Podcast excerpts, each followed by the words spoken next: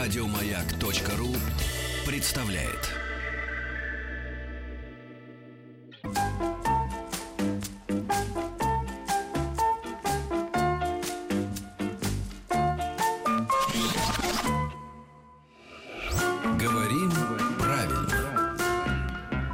Учимся говорить правильно вместе с Ириной Васильевной Анинковой, нашей постоянной э, соведущей по пятницам, доктор филологических наук, профессор кафедры стилистики русского языка, факультета журналистики МГУ. Ирина Васильевна, здравствуйте. Здравствуйте, Вика, и здравствуйте все слушатели. Как у вас э, поступление проходит? Ой, наверное, хорошо. Не знаю, еще дети не писали вступительное э, сочинение. Допол... Сейчас это называется ДВИ. Дополнительное вступительное испытание. Вот на нашем факультете они будут писать 12 июля, а потом мы будем это все проверять. Посмотрим, какой... Большой конкурс. Вы знаете, поскольку я, слава богу, не в приемной комиссии, я это не отслеживаю. Но, в принципе, в МГУ всегда... Вы знаете, у меня мама тоже работала в ВУЗе и тоже принимала всегда вступительные экзамены. Она говорила, и полтора человека, и два. Это тоже конкурс, потому что кто-то должен остаться за бортом. Да. Понимаете? То есть в любом случае, сколько бы ни было, все равно это конкурс, и все равно это э, трагедия на, какой-то, на каком-то этапе, когда человек не поступил. Но мы надеемся, что к нам придут хорошие дети. Очень много, насколько я знаю, ЕГЭ довольно успешно сдавали. Вот у меня и дочка в этом году, младшая, закончила 11 класс. Все очень неплохо, мне кажется. И в Но- Москве в том числе. Отрадно, что с каждым годом балл по русскому языку, он, по-моему, все больше и больше становится. Вот у меня то, что набирает. крестница вообще на 100 написала, но там молодец у нее, она умница такая, труженица. И, в общем, я, на- кого я знаю вот в, в моем окружении, все очень достойно сдали экзамен. Кто-то хуже, кто-то лучше, но это радует. И, конечно, хорошо, что есть и, и сочинения в, в течение года они пишут, пусть небольшое, но все-таки оно есть. И э, меньше вот этих, знаете, угадаек стало в, сам- в самих э, материалах ЕГЭ. Поэтому мне кажется, что если совершенствовать, совершенствовать, совершенствовать эту систему, то, может быть, она не так плоха, хотя я была изначально большим противником ЕГЭ. Но сейчас я вижу, что есть и плюсы. Есть и плюсы. Нужно просто уходить вот от этой тестовой системы, нужно уходить именно в систему мысли, да, а то, что дети единовременно сдают идентичный экзамен по всей стране, их еще не надо перемещать из школы в школу, чтобы они сдавали в спокойной обстановке.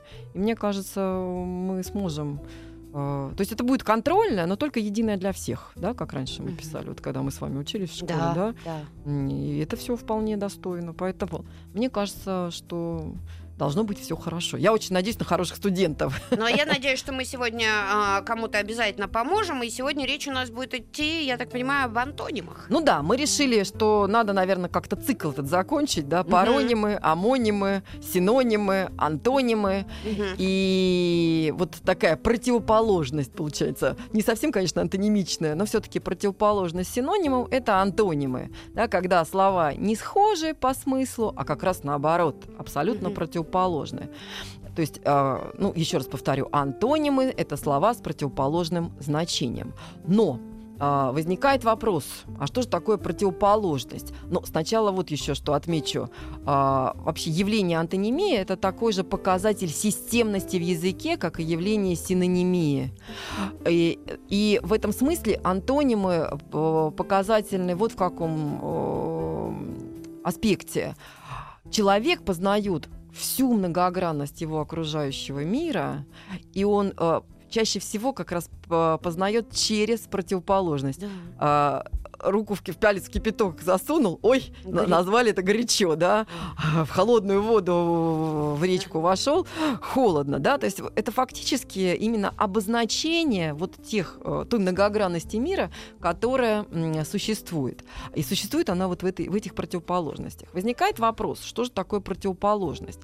А, вот когда мы говорим об антонимах, нужно очень четко понимать, что это противоположность там не разных предметов, а явлений, которые однородные. Ну, что вот я хочу этим сказать? А, И, кстати, в этом близость антонимов. Они обязательно расположены в одной и той же семантической смысловой сфере. Например, сфера пространства, семантическая сфера Мгм. пространства. Утро, ой, далеко, близко, Близко. да?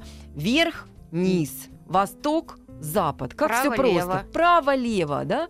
То есть в этом смысле вот это семантическое поле пространства, а, оно закрепляет в себе вот эти противоположности. То есть мы не можем сказать вверх э, и, например, Влево. и лево, да. Или мы не можем сказать верх и память, да. Это совершенно разные, да, а, родовые представления.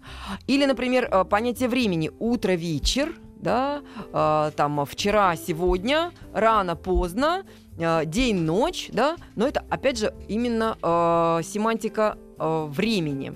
Или, например, явление природы. Вот тепло, холод, да, мы с вами только что горячо, светает, темнеет. И в этом смысле, с одной стороны, антонимы друг друга отрицают, потому что то, что не холодно, то Мгм. тепло или горячо, да? То, что не горячо, или то, что не утро, то, наверное, день или вечер или ночь.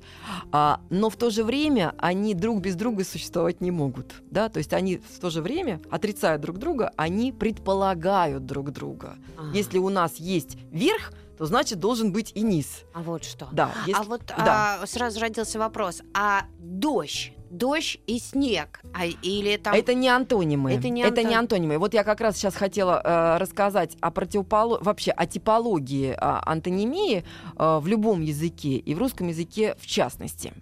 А, потому что у дождя э, нет, не- нет против... есть бездождие. Да? Или А, э, да не- не- засуха. засуха, может быть, да?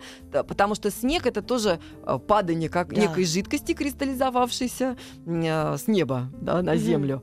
А здесь, наоборот, значит, должно быть минимальное количество воды. Засуха. Вы замечательно подобрали антоним к слову «до». Да. Но лучше, наверное, даже не дождь, а там дождливая да, погода. засушливо. И там засушливая, засуха, как Ну э, да. может быть выступать в качестве э, антонима к этому прилагательному, по большому счету. А, и вот, когда мы говорим об антонимах, они не все одинаковые. Ну вот, например, э, если мы возьмем такие антонимы, как молодой и старый, вот между ними располагается еще целый ряд понятий. Например, не молодой, да, не старый. Совсем не Совсем молодой. молодой. Усиление признака, да? Да-да-да. Не старый, а, пожилой, да? Или, например, опять же, тут же холодный, горячий, не горячий, не холодный, теплый, да. Вот а, такие антонимы, между которыми в серединке находятся еще какие-то компоненты, которые отражают да, степень проявления вот этой антонимичной крайности. А, это так, так, так, так называемые контрарные или противоположные антонимы. Ну, мы же все-таки все образованные Контрарные. люди, да, мы все, все больше и больше дол- должны узнавать. И надо сказать, что вот эти эм, контрарные антонимы, они демонстрируют, собственно, противоположность, а не взаимоисключение. А вот э, следующая группа антонимов, мы их называем комплементарными, только не компли, а комплементарными, то есть э, взаимно дополняем, дополняющими там, друг друга. Вообще комплементарность в естественных науках это взаимодополняемость. Ага. А вот здесь между э, этими антонимами нет никакого промежутка, да, то есть они абсолютно, э, ну, в абсолюте могут только существовать живой и мертвый. Да, даже на Пол- этом. А полуживой говорят иногда. А это, а это на самом деле обыгрывание того, что человек не может быть э, либо не может быть частично живым, частично мертвым. Ну помните в Буратино пациент скорее жив, чем мертв. Это невозможно. Он либо жив, либо мертв. И между этими состояниями нет ничего больше. А таких много комплементарных а, антонимов? Ну, интересно? достаточно, да. Истинный, ложный. И, кстати, вот именно эти комплементарные антонимы, у них есть такая особенность, эм, они могут модифицироваться через отрицание «не». Истинный – это не ложный, а Мгм. ложный – это не Не- истинный. Живой – это не мертвый, а мертвый – это не живой. Это вот так проверить можно. Можно, да, это и будут как раз вот эти комплементарные. И а, это, кстати, это одна из важнейших характеристик вот этих комплементарных антонимов, которая отличает эту группу антонимов от других групп. А, и вот э, логическое основание э, разделения этих антонимов или выявления их как комплементарных это вот противоречащие понятия. Да? Жизнь противоречит смерти, да, а смерть противоречит жизни. Тут все. Никакого другого варианта здесь нету. А, есть э, еще э, одна э, группа. Есть еще одна группа, это векторные антонимы. Ух ты. А, они, э, хотя их еще называют э, не просто векторными, а контрарно-векторными, потому что смысловое отличие похоже на контрарные антонимы. Но а, там обязательно э, всеми в значении каждого из этих антонимов есть представление о движении противонаправленном, да, по-разному. То есть в одну сторону, а это ровно в противоположную. Подниматься, Опускаться. опускаться, спускаться, да, входить, выходить. Или, например, революционный, вот какой будет здесь антоним? Именно векторный. Мирный. Нет. А какой? Ну, э, по отношению к мирному все-таки будет военное А. состояние, да. А здесь революционный, то есть путь такой какой-то м, с ломкой, да. э, Эволюционный. вот здесь будет, вот хорош, э, я очень рада, Вик, что вы именно этот э, антоним привели. Вот если мы говорим о паре революционный эволюционный, это будет комплементарные антонимы. Потому Мгм. что у эволюции то же самое направление. Тоже движется в ту же сторону, но только другим способом. М. А вот по отношению к э, революционному контрреволюционный, то есть то, что в противоположную сторону направлено. А, Поэтому мы их вот называем что. векторные, да? Вот это вверх-вниз, право-лево, да, вправо-влево движение. Это именно э, векторное или контрарное векторное значение этих антонимов. Как все непросто, оказывается. Очень. Вы знаете, с одной стороны непросто, а с другой стороны, в общем, если э, просто один раз вникнуть в это, то это не так уж и сложно. Но надо еще сказать, что помимо вот таких абсолютных антонимов, которые правильных антонимов, которые зафиксированы в словарях, есть еще так называемые квази-антонимы. А, хотя, а, если мы их с вами назовем, вот эти пары, то э, нам покажется, что ну а какая же здесь квази-антонимичность? Здесь все хорошо, здесь все нормально. Ну, например, ам, ну, например, если мы возьмем такие антонимы, как жениться, разводиться, дух и тело, это будут правильные, такие абсолютные антонимы, да, ни- никаких вообще возражений против этого мы не, не будем иметь, да, всп- вспомнить и, за, там, например, забыть, все правильно. А вот если мы с вами возьмем, например, а, жениться и, э, как это у нас, какой еще, разжениться, Не разжениться? да, это будет такая просторечная форма, А, обозначение это развода, ну, да, да, Посмотри, да, да, это будет синоним по отношению к э, развестись. Да, Но разжениться. будет окрашен, во-первых, это будет стилистически снижено, э, это будет просторечие, то есть за пределами нормы даже. А, И поэтому мы не можем назвать это абсолютным антонимом по отношению к нейтральному слову «жениться». Поэтому мы называем такие пары квази-антонимами. Или, например, а, дух тела, да, а дух плоть а, Плоть все-таки более такое устаревшее книжное слово. Вот по э, времени употребления, если один из антонимов не является абсолютно современным, да, то мы тоже его рассматриваем Как как, квази? квази-антоним. Да. Он действительно обозначает противоположное значение, но они находятся либо на разных а, ярусах языковых эти слова, да, например, нейтральный и сниженный, либо в разные временные эпохи употребляются эти понятия. Поэтому вот эти синонимичные замены, стилистические, да, или э, вновь заимствованные, или э, устаревшие, они будут выступать в, ква- в э, роли квази-антонимов. И в этом смысле мы можем говорить о том, что явление антонимии достаточно широкое, потому что синонимы часто выступают в качестве антонимов по отношению ну, к э, нейтральному слову, да, которое мы Мгм. Рассматриваем в этих антонимичных парах. Итак, я уже так понимаю, насчитала уже четыре. Да, вот э, в принципе, Направо. я думаю, что нам можно этим ограничиться, по большому счету. А А, еще есть? ну да, есть еще приблизительные антонимы. Ну, Ну, напри- например, ну, например, интересно. а, вот у нас есть антонимичная пара давать, брать. Да? Да. Давать это значит кому-то что-то вручать, брать это э, забирать у кого-то, да, получать от кого-то. А если мы, например, возьмем давать, отнимать, здесь явное, вот брать, э, простите, да, брать и отнимать все-таки это разные оттенки значения. Это синонимы тоже, по большому счету, да? Да. Но у глагола отнимать есть э, какой оттенок значения? Значит, силой, Силой, брать. да, да? да. Вот по отношению просто к нейтральному давать, это не может быть полноценным антонимом. Это такое же нейтральное слово, да?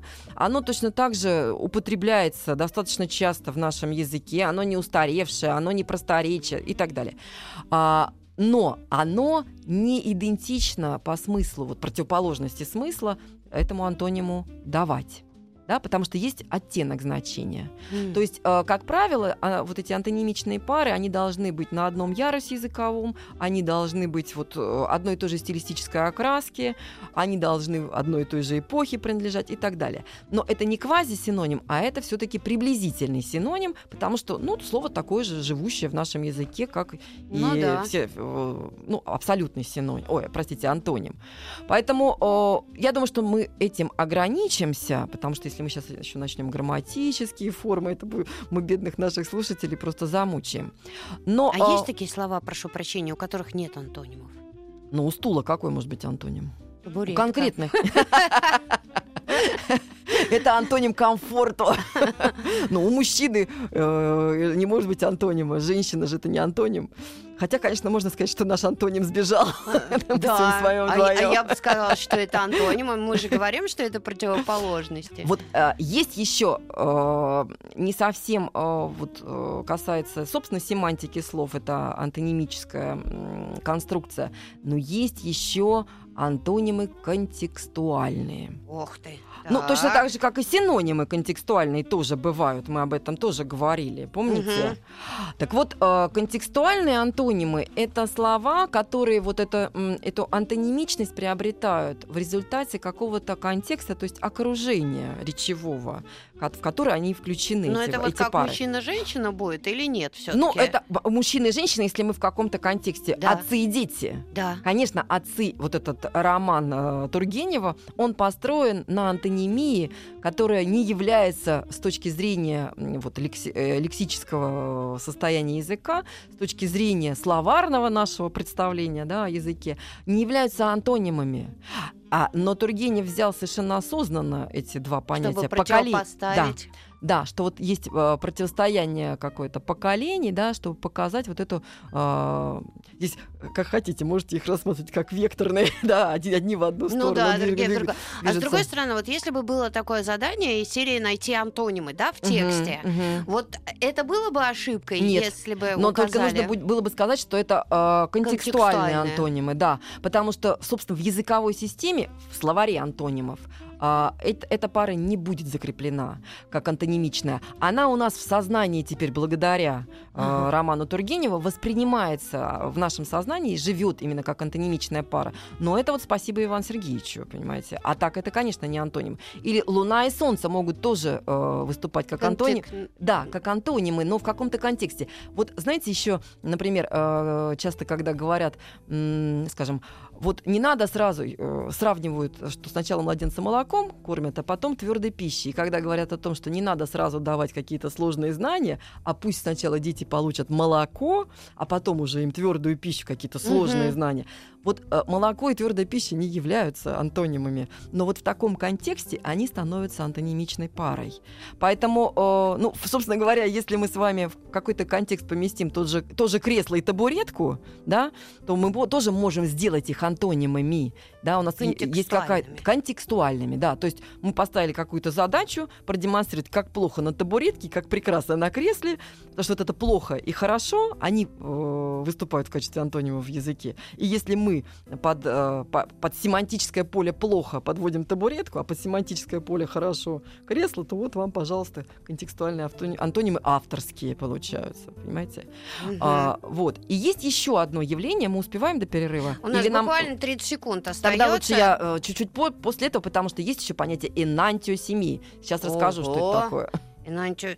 Так, это мне надо записать, а то я после перерыва не вспомню. Инанчо-семия. А, так, дорогие друзья, после новостей, новостей спорта продолжим. Вот а, спрашивают а, у вас, а, Ирина Васильевна, Сочинь все-таки правильно говорите или Сочник? Но это коротко. Сочи... Со- Сочинь Или, Или сочник. сочник. Конечно, сочник. Я вам честно скажу, я слово, слово сочень даже не знаю. Скорее всего, оно И мы не знали или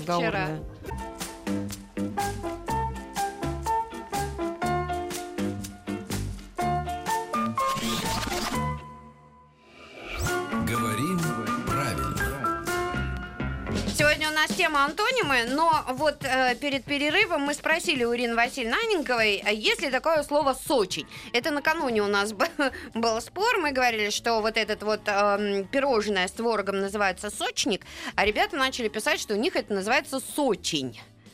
Ну, вот я даже, оказывается, не знала слова «сочень». Дру- наш друг интернет, пока пили, Высоцкий пел для всех, наш друг интернет нам подсказал. Как я и предполагала, это все-таки слово не соответствует нормам языка. И если мы сейчас вот откроем, увидим, что изначально тот же словарь Ушаков дает как областной. Если углубиться дальше, то показывает э, тот же словарь далее и другие словари. Северо-восточно-русское, восточно-русское, а, Алонецкая, ну там в разные варианты, конечно же, белорусская и так далее, что это все синоним лепешки. И я теперь уже думаю, что, наверное, сочень это действительно диалектное слово, а сочник все-таки вторично, да, Ага. и оно стало более употребимо в разговорной речи просто. Оно вошло в общее употребление, это слово, и э, перестало э, привя- быть привязанным к конкретной э, диалектной группе А, и стало общепотребимым, но вот такой форме, ну, я бы как у нас в школе это называют, уменьшительно-ласкательный, да, Да, э, да, такой да. суффикс. На самом деле э, суффикс не уменьшительно-ласкательный, а обозначает вот э, предмет как таковой. А, поэтому, ну, нравится, пусть говорят сочень. Я привыкла сочник говорить. Да, ну, в общем, это не будет ошибкой, да? Я так понимаю, Вот, судя по тому, что я сейчас посмотрела, это ошибкой не будет, но все-таки элемент вот этой диалектности, ненормированности, он Ага. все равно присутствует. Ну, а мы давайте про антонимы. Вот Да, это сложное вы вот что-то такое начали. красивое слово энантиосемия. Ага. Это очень интересное явление э, в языке. Оно нельзя сказать, чтобы было очень сильно распространено, но э, тем не менее оно существует. И это развитие противоположного значения внутри одного и того же слова. Ух ты. Например, прилагательное блаженный. А, С одной стороны, блаженство, блаженный – это тот, кто э, в состоянии эйфории, счастья необыкновенного. С другой стороны, юродивых на Руси тоже звали блаженными. То есть это такой глуповатый, придурковатый. Ну, с одной стороны, все хорошо, а с другой стороны, все плохо. Вот это типичный э, случай энантиосемии. Еще один случай э, энантиосемии, очень всем хорошо известный, это глагол «просмотреть». Можно просмотреть ознакомиться с документами. Ну да, я пробежать. просмотрел ваши документы, ваше резюме, да, и пришел к выводу, что я вас на работу не беру. А можно э, иметь в виду, что пропустить что-то. Я просмотрел эту А, про- да. передачу. Смотрите, то есть, с одной стороны, внимательно, ну, по крайней мере, посмотреть, действительно увидеть, а с другой стороны, наоборот, не увидеть. Ну и наши замечательные санкции. Вообще-то Да. санкции э, изначально какое значение? Разрешение, одобрение. И с другой Сегодня у стороны, нас запрет. санкции Ну да. употребляются в противоположном значении, в значении запрета на что-то, да, вот санкции Мгм. против России это запрет Да. на сотрудничество, там, торговое, э, экономическое, политическое и так далее. Ну, таких, наверное, не очень много. Нет, это совсем не распространенное явление, как я уже сказала, но все-таки мы должны об этом знать, Да, да? да. И когда мы употребляем слово блаженный, мы должны понимать, что мы имеем в виду. Он счастлив или он идиот? Ну да, ну это, чтобы не наверное... обидеть человека. Кстати, вот э, когда я к вам в прошлый раз приходила, один ваш гость рассказывал про степь, про взаимоотношения тюрков. Да-да-да. А, совершенно замечательный был рассказ. И он рассказывал о том, что такое орден, и почему нельзя называть Орду в плохом значении, да, что вот это какая-то хаос, еще что-то, что Орда это наоборот упорядоченная, очень четко иерархично устроенная, э, устроенная структура. Вот вам, пожалуйста, примеры да, да, да. антиосемии. Я это сразу отметила, да, что вот э, это как раз Ох. тот самый случай, тот самый случай. Ну, э, когда мы, вот мы каждый раз рассказываем о том или ином явлении в нашем языке, в любом языке, ну, на примерах русских, а, конечно же, здесь нужно обязательно сказать о том, для чего используются антонимы. Ну, во-первых, как я уже сказала, это, в принципе, способ познания окружающего мира. И надо сказать, что э, именно вот такое народное восприятие мира, оно отражается вот э, как раз в этих антонимичных пословицах и поговорках. И я вот сейчас буквально несколько примеров приведу. Богатый как хочет, а бедный как может. да. Вот вам, пожалуйста, богатый, бедный.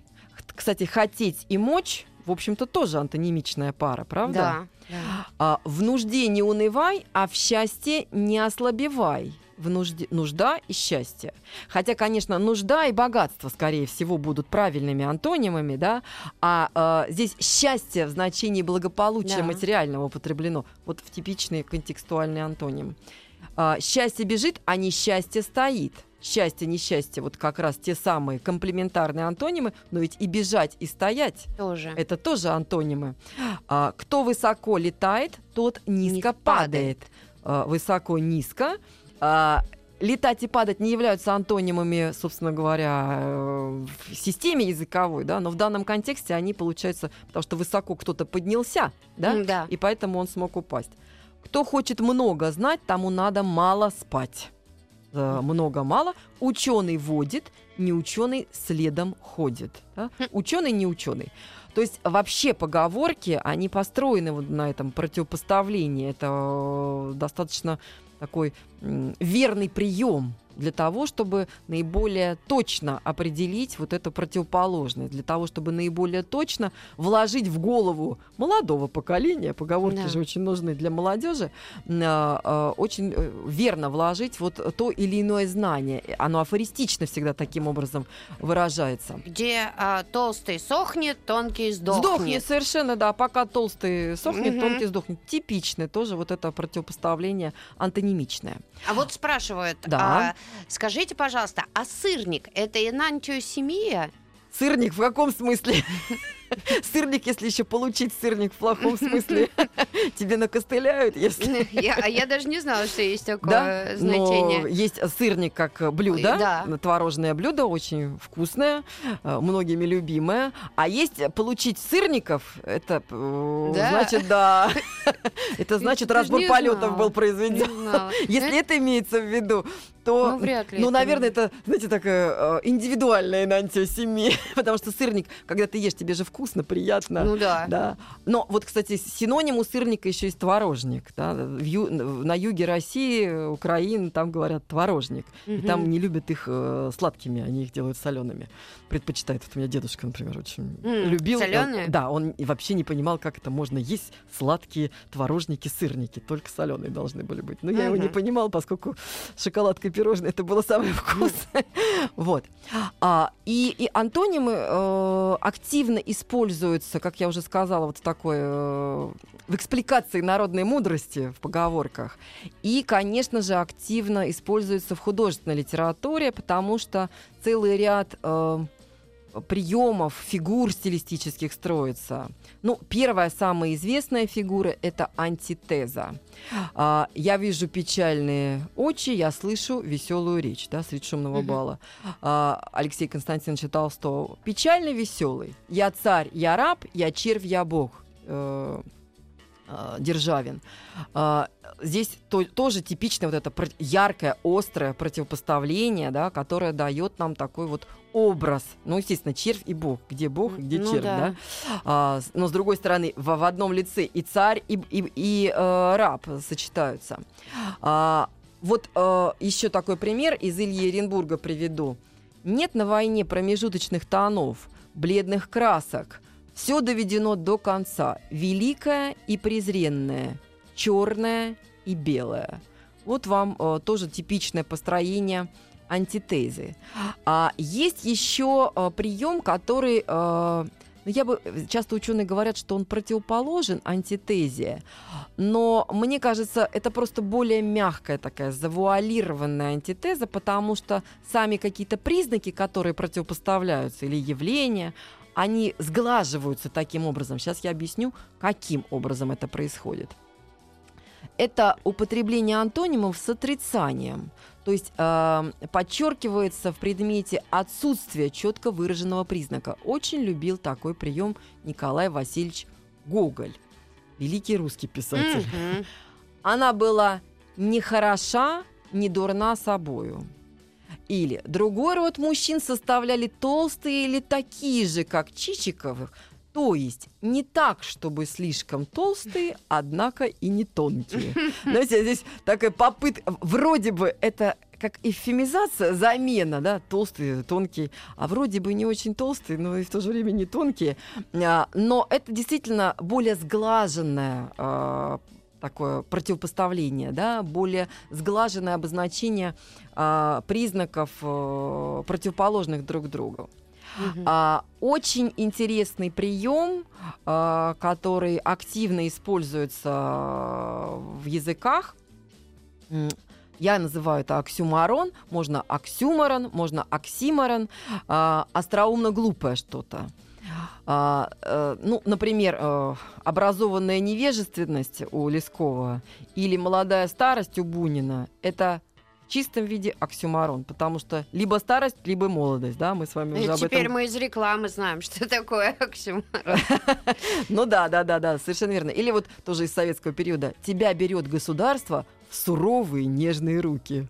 Ну, либо э, нежный, или, э, либо грубый, суровый, да. А тут получается, что государство Суровый э, и- и нежный, и да, нежный. соединяется как э, что-то такое близкое. А на самом деле все-таки это противоположные значения. И вот когда соединяются противоположные значения в качестве единого, вот это получается тот самый оксюмарон. У нас М. мало времени, да? А, Ну, нам б- буквально через 20 секунд нужно прерваться. Мы сегодня говорим об антонимах. А, Я думаю, что это как там вот у Дениса Давыдова тоже, что она порыв смятений, холодности, восторга, Да. отпора увлечения, смех и слезы, Очень, чёрт очень и бог. часто все использовали. Лермонтов очень любил э, антитезу. Да. Очень. А, Мы продолжим, дорогие друзья.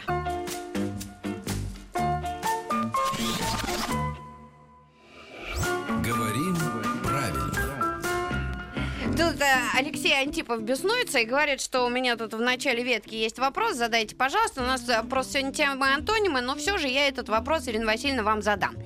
А, на днях одна девушка в интернете с пеной у рта доказывала, что повелительного наклонения у глагола «ехать» нет, и слова «езжай» не существует.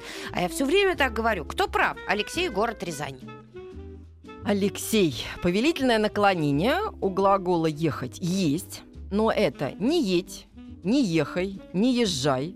Осталось добавить к вашей форме приставку по поезжай. И будет правильная, литературная, нормированная форма повелительного наклонения для, для, для глагола ехать. Э, Так что пользуйтесь просто не езжай, а поезжай. И будет замечательно. Все Так что есть повелительное наклонение. Есть. Ну, давайте, что нам еще об антонимах нужно сказать? А, ну, э, способов использования, вот основные мы назвали. Есть, конечно, там и сопоставление антонимов, и противопоставление. Но поскольку у нас не так много времени осталось, я бы хотела э, сказать о том, что есть и опасности в употреблении антонимов. А, с чем они связаны? В первую очередь они связаны с логическим обоснованием их объединения. Ну, вот такой пример. Дорога шла прямая, хотя и извилистая. Ну, то есть противопоставить через хотя невозможно, правда? То есть она либо прямая, либо, Либо извилистая. извилистая. Других вариантов нет. Кстати, вот на этом э, принципе нарушения логики э, объединения, соединения антонимов в речи, писатели тоже э, создают такие комические эффекты. Сказать правду, русские белые люди довольно серые. Это Михаил Кольцов. Ну, э, я бы не сказала, конечно, что они были серыми людьми, но здесь явное обыгрывание антонимии, да. Э, по идее, белый черный абсолютные такие, да, э, контрарные антонимы. Но э, в то же время вот эта серость, да, не, не до конца выраженная чернота, она дает вот такой комический эффект. Или, например, э, нена- бывает часто такое ненамеренное столкновение э, антонимов, которое тоже дает вот эффект э, комический, но он очень часто, этот эффект встречается в обыденной речи. А, трудно наладить работу при наличии отсутствия необходимых материалов. При вот это наличие отсутствия, отсутствия. типичный канцеляризм, который лезет в нашу речь, а это же э, соз- создан этот э, канцеляризм вот на сталкивании антонимом. Неправильно. Логически, логическое нарушение произошло. Или вот тоже очень смешной пример, классический у нас э, для студентов. Щель, узкое место, широко встречающееся в строительстве. Ну, сказали бы там, часто встречающееся, да, вот это широко, узкое место, часто встреч- широко встречающееся. Или в силу слабой разработки методов экономического анализа. В силу слабой, да? А это, кстати, часто употребляют. Очень тоже часто, совершенно верно. То есть здесь, конечно, люди уже просто не чувствуют вот этой э, комизма вот этого, да, от того, что здесь нарушена логика э, Ну, это, мне кажется, такая больше а, чиновничья. Да, э, это канцелярский язык. такой, Вот да. Если мы все будем живы, я очень хочу поговорить о функциональных стилях, о том, как вот э, где нужна вот эта канцелярская речь, а где она не нужна, где нужна разговорная, Да, нормальная это речь. интересная Да, тема. мне кажется, это очень важно, потому что мы все время в разных ситуациях существуем. Ну или вот еще, пожалуйста, э, оч- ой, нет, сейчас приведу пример. Я не знаю, может быть, кто-то из читателей видел э, в интернете не так давно появился демотиватор.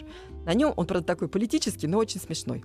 А, на нем изображены э, Владимир Владимирович Путин и Эльвира Сахибзадовна Набиулина. И она ему что-то говорит на ушко. И там такой диалог. Владимир Владимирович, в российской экономике наметились отрицательные темпы роста. Вы хотите сказать спад? Нет, рост. Только отрицательный, но темп хороший. А. Понимаете, рост и спад это же противоположные, Да-да. да? И здесь вот объединение того, что неужели спад может расти, да? Он либо падает, уменьшается, значит, идет уменьшение. И вот здесь вот этот э, демотиватор, текст демотиватора, он построен на обыгрывании антонимических значений. Да, к сожалению, Жалко. сегодня Еще было примеров было. Супер интересно. Ирина Васильевна Аненкова у нас в гостях, доктор филологических наук, профессор кафедры стилистики русского языка, факультета журналистики МГУ. Спасибо огромное, что были И с вам нами. Мы спасибо. всегда вам рады. И До я новых очень рада встреч. встречам. Еще больше подкастов на радиомаяк.ру.